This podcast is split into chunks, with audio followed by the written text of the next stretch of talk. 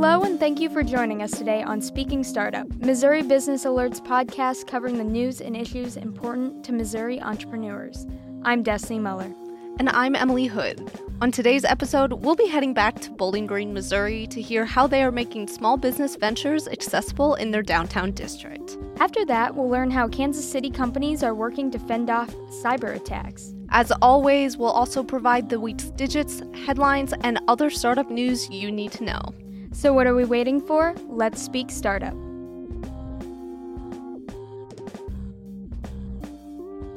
Destiny, I come to this podcast recording with some incredible news, and it is quite possibly the best news I have ever brought to this podcast. All right. Well, that is a serious claim right there. What is it? So, we've been focusing a lot on the return of events in this podcast on the past few weeks, right? Yes, all the time. That's a big story for small businesses. Well, let me tell you, there is a certain event I was very excited to hear is back for the fall this week. The man, the myth, the legend, my idol, Harry Styles, is coming back to St. Louis for his next tour. I'm going to lose my mind. I love concerts. I love Harry Styles. This is going to be the best concert I have ever been to. Oh, wow. I'm so happy for you. I can't believe they're not sold out. I think it actually is, but I got tickets for this concert way back in December of 2019, pre pandemic, as a Christmas gift, and I'm finally getting to go. That that's amazing. I'm I'm very happy for you. I love concerts too, but uh, never been that big of a directioner. I have to admit, I was a huge One Direction fan. I went to two of their concerts, and I went to their last tour in Kansas City when I was 13 years old. One of the band members threw a water bottle into the crowd, and I caught it. I still have it underneath my bed. That is one of the proudest moments of my middle school career, maybe my whole life, to be honest. I I like that for you. That's a great accomplishment. Do you put that on your resume? Um, absolutely. That's usually what I lead in with job interviews. Actually, I'm a professional One Direction water bottle catcher. Yeah, right before NBA reporter. Right. Exactly. exactly. Well, Harry Styles' return to Missouri might be some of the best news that I've gotten this week. Why don't we get to our actual headlines? All right. Sounds good. St. Louis biotech startup Wugen raised $172 million in Series B funding. The round was led by the London based life sciences investment firm Abingworth and Asia based investor Tybourne Capital Management. This was one of the largest equity funding rounds in the history of St. Louis companies. Wugen was founded in 2018 and creates cell therapies to treat various cancers. After this latest round of funding, it has raised over $200 million. It plans to put the funding towards clinical trials for a few of their treatments. The Small Business Administration's Shuttered Venue Operators Grant Program that opened last April still has over $4 billion in funding left to give out.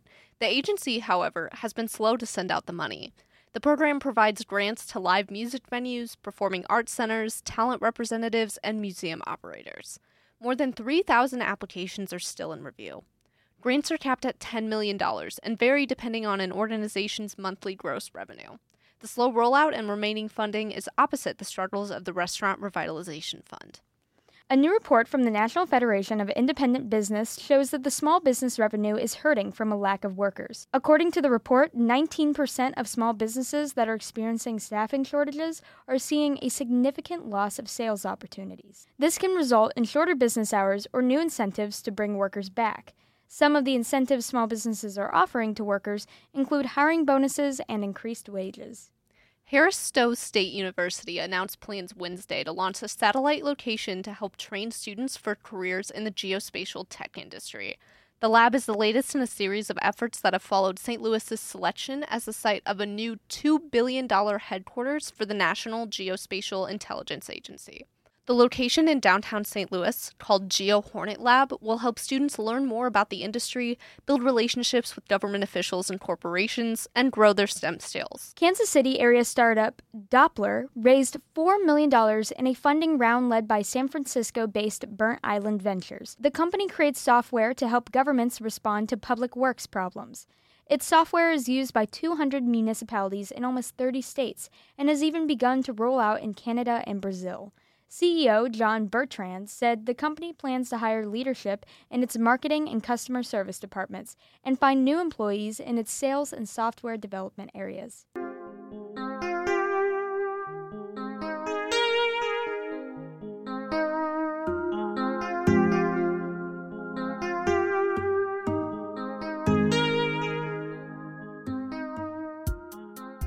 If I say the word chalet, what does that make you think of? I think of an extravagant, woodsy cabin in Switzerland. Right, it's such a fancy word. It sounds like something out of The Hobbit or Narnia. Ah, yes, my favorite book in the series The Lion, the Witch, and the Chalet. I went to a chalet the other day. Actually, I went to three, but not the type you are thinking of. Where were they at? These chalets were in Bowling Green, the eastern Missouri town I am reporting on for Missouri Business Alert's Outstate series on entrepreneurship in small towns across the state. So, what is Bowling Green's definition of a chalet? They are small, low rent, short term lease option buildings for entrepreneurs who may not feel ready to dive headfirst into occupying a more permanent space. The name was taken from another small town in Michigan, and Bowling Green is using the idea to streamline a downtown revitalization project. That's cool. So they're like pop up shops, but even more long term? Yes, exactly. They're meant to boost small businesses and foot traffic in the area. I spoke with Tracy Brookshire, the president of the Bowling Green Chamber of Commerce and the chair of the Downtown Revitalization Project, to learn more. The Downtown Revitalization Project in Bowling Green began in 2017 after two old buildings were demolished. The loss sparked conversations in which townspeople reminisced about what the square once was a destination full of shops, bustling with feet and chatter. Tracy Brookshire quickly took the lead on the town's big project. One of her first steps was making entrepreneurship as accessible as possible.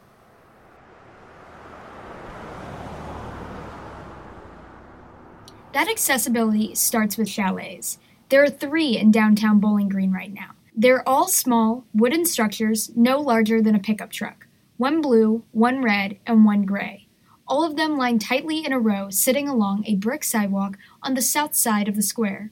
The blue one is perfect for Danielle Poole, who has been searching for somewhere to start her juice bar since February. Oh my gosh, the other places that I've looked have been like right around a thousand dollars a month. And that's just for average building, not even anything spectacular.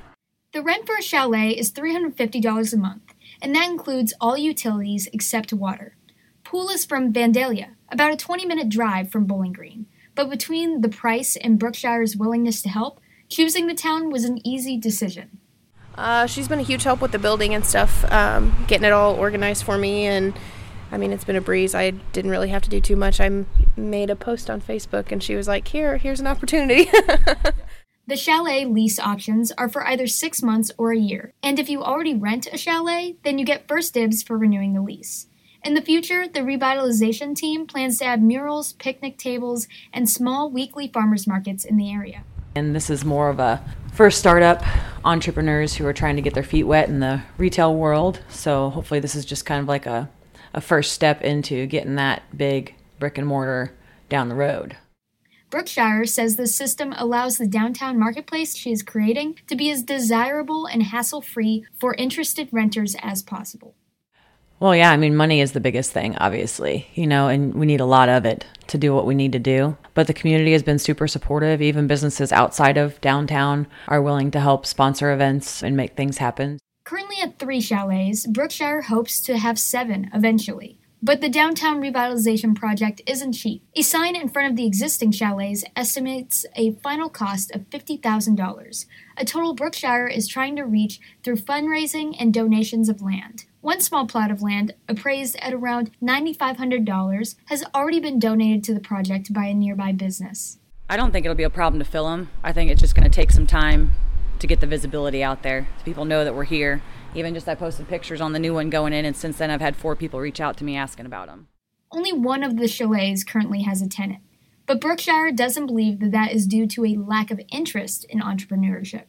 Our downtown is really growing already. A lot of people are putting more work and effort into their buildings. We've got newer businesses that have started up that's really helped develop a lot of foot traffic downtown. So we feel like having this downtown marketplace there with the chalets is really going to help the marketplace bounce off of those places that already have a good customer base. And then hopefully with us adding these here, it will just add to all that foot traffic and kind of give people a destination for shopping downtown and being in Bowling Green. Brookshire describes a symbiotic relationship expanding in the community, one where old businesses help new and vice versa. She has already seen progress in town in terms of current businesses. If it wasn't for the already awesome business community we have, I think it'd be a lot harder. But I think we're lucky, even though it's a small town, we're all pretty close knit and everybody wants to see each other succeed. So that's been a huge, huge help.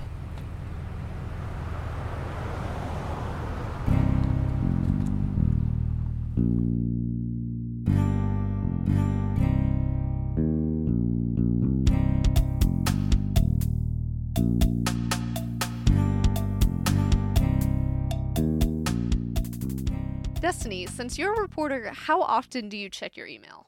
Oh, I check it all the time. That's kind of half my job. Yeah, I I know the feeling. It's especially painful to sort through all those spam emails.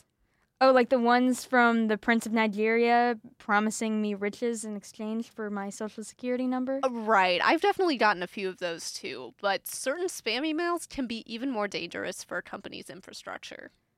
That sounds scary. Tell me more. A single email could be responsible for taking down an entire company due to a cybersecurity hack. One click of a link in an email sent from a hacker could give them access to a company's entire network, causing some of the huge cyber attacks we've seen in the past few years. Once they gain access, hackers can force companies to pay millions to get access to their system. What can companies do to prevent cyber attacks? Well, the cybersecurity industry is growing to help companies prevent these cyber attacks, including in Kansas City.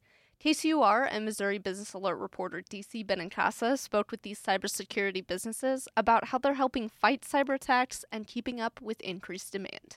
Ransomware attacks, where hackers gain control of a company or government servers and demand money to unlock the network, happen everywhere. Locally, in the last two years, Metropolitan Community College, Truman Medical Center, and the City of Independence have all been targeted. Byron Clymer leads cybersecurity work for Kansas City insurance brokerage Lockton Companies. The threats come out daily, so you're on the wall daily, preventing, looking for attacks, trying to prevent them, trying to figure out other ways that they might be trying to get in. Clymer says hackers used to just get in and get out, focusing on stealing data and selling it on the dark web. But now, Clymer says hackers will follow a trail of interconnected devices and networks, latching onto anything they can, including other businesses. Now it's about as they break in and they get on that one box, that one computer, how can they figure out to move to the next one and the next one and the next one? This is how a ransomware attack on one company can turn into an attack on hundreds of companies,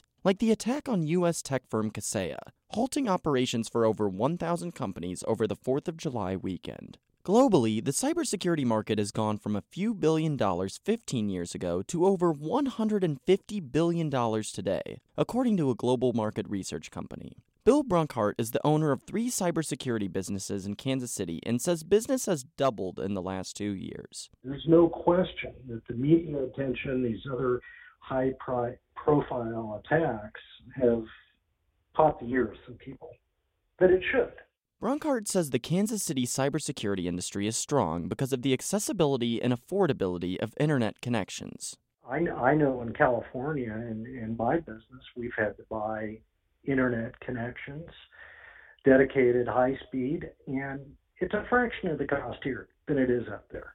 Michael Hannon is the chief security officer at LightEdge, a data storage company located in one of Kansas City's industrial caves. He says startups here are more likely to invest in cybersecurity. They see that you know the solution isn't is too expensive or not covering um, the risk that actually sits out there, so they're trying to do something differently, and I, I think that's pretty unique. Kansas City is home to a range of cyber defense businesses, and Hannon says they learn from one another. We've done a really good job within the city of bringing those people together um, and giving them a chance to talk and work together because if we don't come together on these types of things, no one wins. Travis Holt is the founder of Brush Creek Partners, a cybersecurity insurance and contract review company. He says he started reaching out to businesses with sensitive data like banks and hospitals more than 10 years ago.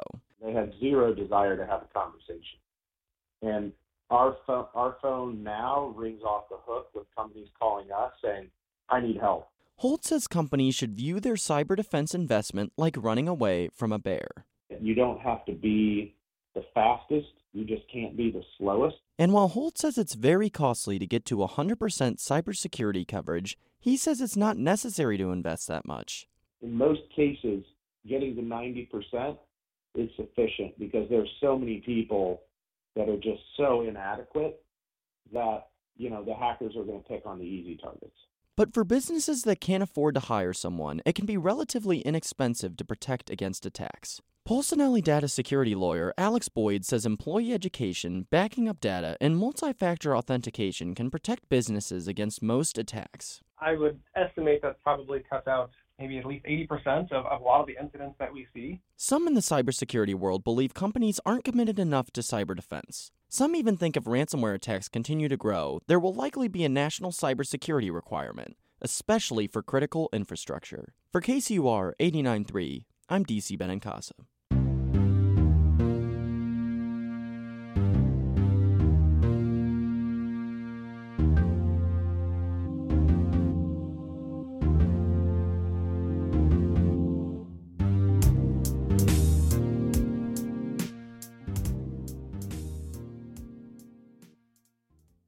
All right, it is time for Digits. Destiny, what did you find for us this week? Well, I decided that since you usually come with the large digits, this week it is my turn. So my digit is $150 billion. Taking, taking my role here. What is that from? The Venture Monitor from National Venture Capital Association and PitchBook was released on Tuesday. 150 billion is how much venture-backed companies have received in 2021. We're only halfway done with this year, and that number is 90% more than the entirety of 2020. Plus, this isn't the year's only record. Well, I mean, that makes sense because there was a pandemic last year. Actually, investors and limited partners remained very active in 2020. Last year was also a record breaking number, which really highlights how huge this increase is. The report also shows broken records for deal making, fundraising, and in the value companies are expected to be sold for, known as their exit value. Interesting. So, do they expect this growth to continue? They do. Expectations are even higher for the second half of the year. That's good to hear. What is your digit for this week? Well, Destiny, it looks like we've switched places because I'm coming to you with a relatively low number. My digit for this week is 102.5. All right, give us the details. That's June's National Federation of Independent Business Optimum Index, which measures the attitudes of small business owners. It rose to an eight month high, increasing by almost three points and beating economist expectations. Interesting that we're hearing about staffing issues at small businesses while optimism remains so high. Yeah, I thought so too, and small businesses are certainly struggling to find employees right now. However, many businesses are planning to raise wages to help recruit more workers. We're coming to the end of this week's episode, and it's now time for our closing thought. Here's Tracy Brookshire from Bowling Green discussing the benefits of starting a business in a small town. If it wasn't for the already awesome business community we have, I think it'd be a lot harder. But I think we're lucky, even though it's a small town, we're all pretty close knit and everybody wants to see each other succeed. So that's been a huge, huge help. That's all for this week's episode. This has been Speaking Startup from Missouri Business Alert. The episode was produced, edited, and hosted by me, Desi Muller, and Emily Hood. Our theme music was produced by Elliot Bowman. You can follow us on social media at Mo Business Alert. That's M O Business Alert. And subscribe to the MBA newsletter on our website. Have a great week. We'll speak with you next time.